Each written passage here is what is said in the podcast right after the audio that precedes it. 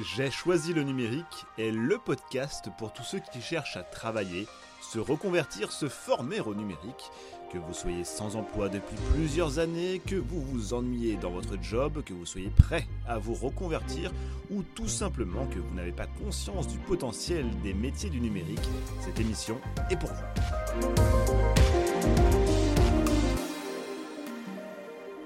Aujourd'hui, je reçois Katia Ribeiro, business développeur chez la société Permis de bouger, Katia a une particularité. Le numérique, c'était pas sa première vocation, son premier métier. Mais Katia est passée par de nombreux métiers, de nombreuses voies avant d'atterrir dans le numérique. Katia, bonjour. Que faisiez-vous avant Et surtout, comment êtes-vous passé de votre premier métier à celui que vous occupez actuellement?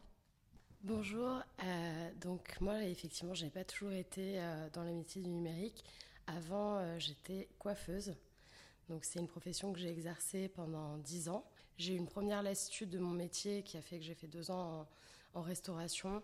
Et quand j'ai eu mon premier enfant, je me suis mis à mon compte. Et au bout d'un moment, je me suis rendu compte que je n'arrivais pas finalement à prospecter pour moi-même parce que j'avais plus cette envie de continuer la coiffure. Donc j'ai commencé à me renseigner.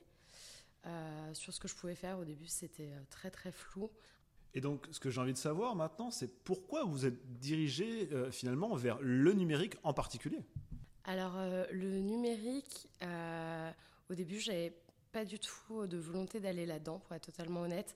Moi, ce qui était très important, c'est de retrouver un peu de sens, un sens que je trouvais pas dans le métier de coiffeuse, bah, qui n'était pas une passion en fait pour moi. Je pense que c'est très épanouissant quand on a la passion, mais je ne l'avais pas.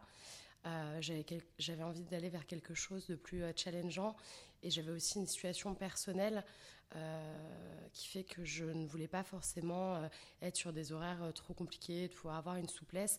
J'ai commencé à m'intéresser à ce type de métier parce que bah, finalement quand on travaille derrière un ordinateur la majeure partie du temps, on a facilement l'opportunité d'être en télétravail à plein temps ou à mi-temps ou au moins avoir une journée.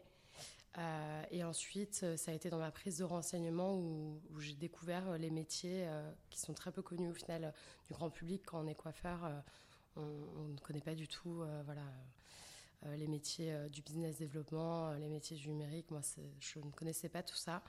Donc je me suis dit, bah, why not? Et je me suis lancée dans la reconversion. Alors, vous êtes l'exemple parfait du fait que euh, le numérique, c'est pour tout le monde, en tout cas que les métiers du numérique sont pour tout le monde, mais est-ce qu'il existe un plafond mental ou une espèce de limite que, que peuvent se, mettre les, personnes qui sont dans une autre voie et, euh, avant de suivre un, parcours tel que le vôtre? Euh, alors oui, totalement. je pense notamment justement aux métiers de l'artisanat ou qui sont très éloignés de ces métiers-là, de par déjà les diplômes.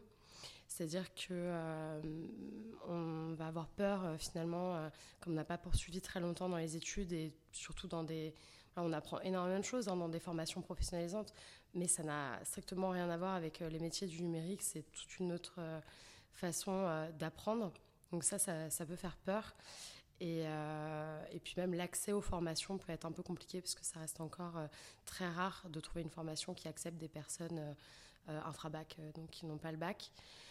Euh, et l'autre plafond, vraiment, enfin alors là c'est vraiment euh, finalement le, monde extérieur, euh, que ce soit même dans les accompagnements Pôle emploi ou de structures, où on va encore très souvent nous dire ah oui mais ça va être compliqué, ça va demander plein d'années d'études, puis bon voilà, pour un peu qu'on ait des enfants, on va nous dire non mais vous pouvez pas vous embarquer là-dedans, même l'entourage.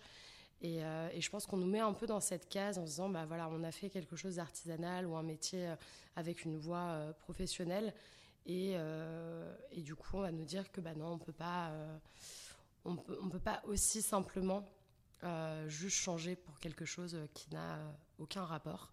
je pense qu'il faut juste être très motivé et si on a le but vraiment en tête, on arrive à se dire, ok, bon, il va y avoir cette période de transition qui va être un peu compliquée je ne veux pas dire que euh, c'est facile, mais euh, c'est pas non plus impossible. Il faut juste accepter de se dire que pendant la période de transition, c'est soutenu, c'est un rythme un peu dur, il faut réapprendre des nouvelles choses. Et en un sens, euh, c'est aussi hyper challengeant. on est dans une dynamique hyper positive parce qu'on apprend, on apprend à nouveau, on, teste des nouvelles choses. Donc finalement, il y a aussi un côté un peu drainant. Et je trouve que par rapport au premier retour que j'ai eu euh, dans mon entourage ou même dans des accompagnements professionnels, bah c'est beaucoup plus positif que tout le négatif que j'avais eu, euh, les, craintes que les gens projettent un peu euh, sur vous.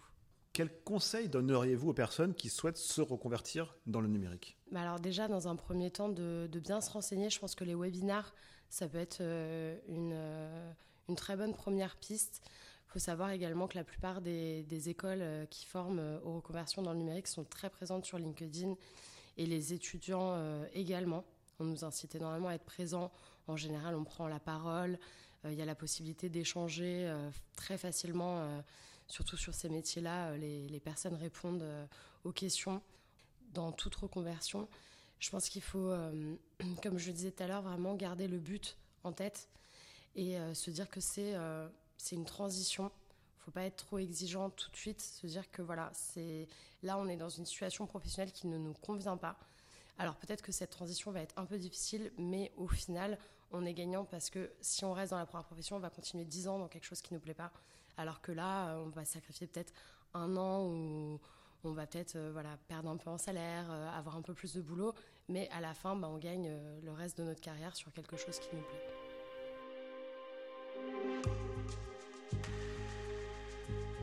Katia Ribeiro, merci. Un grand merci d'avoir témoigné de votre parcours. Je rappelle que vous êtes business développeur chez la société Permis de Bouger. Quant à moi, je vous dis à très bientôt pour un prochain épisode de J'ai choisi le numérique, le podcast de Numéum sur la reconversion vers les métiers du numérique. Au revoir.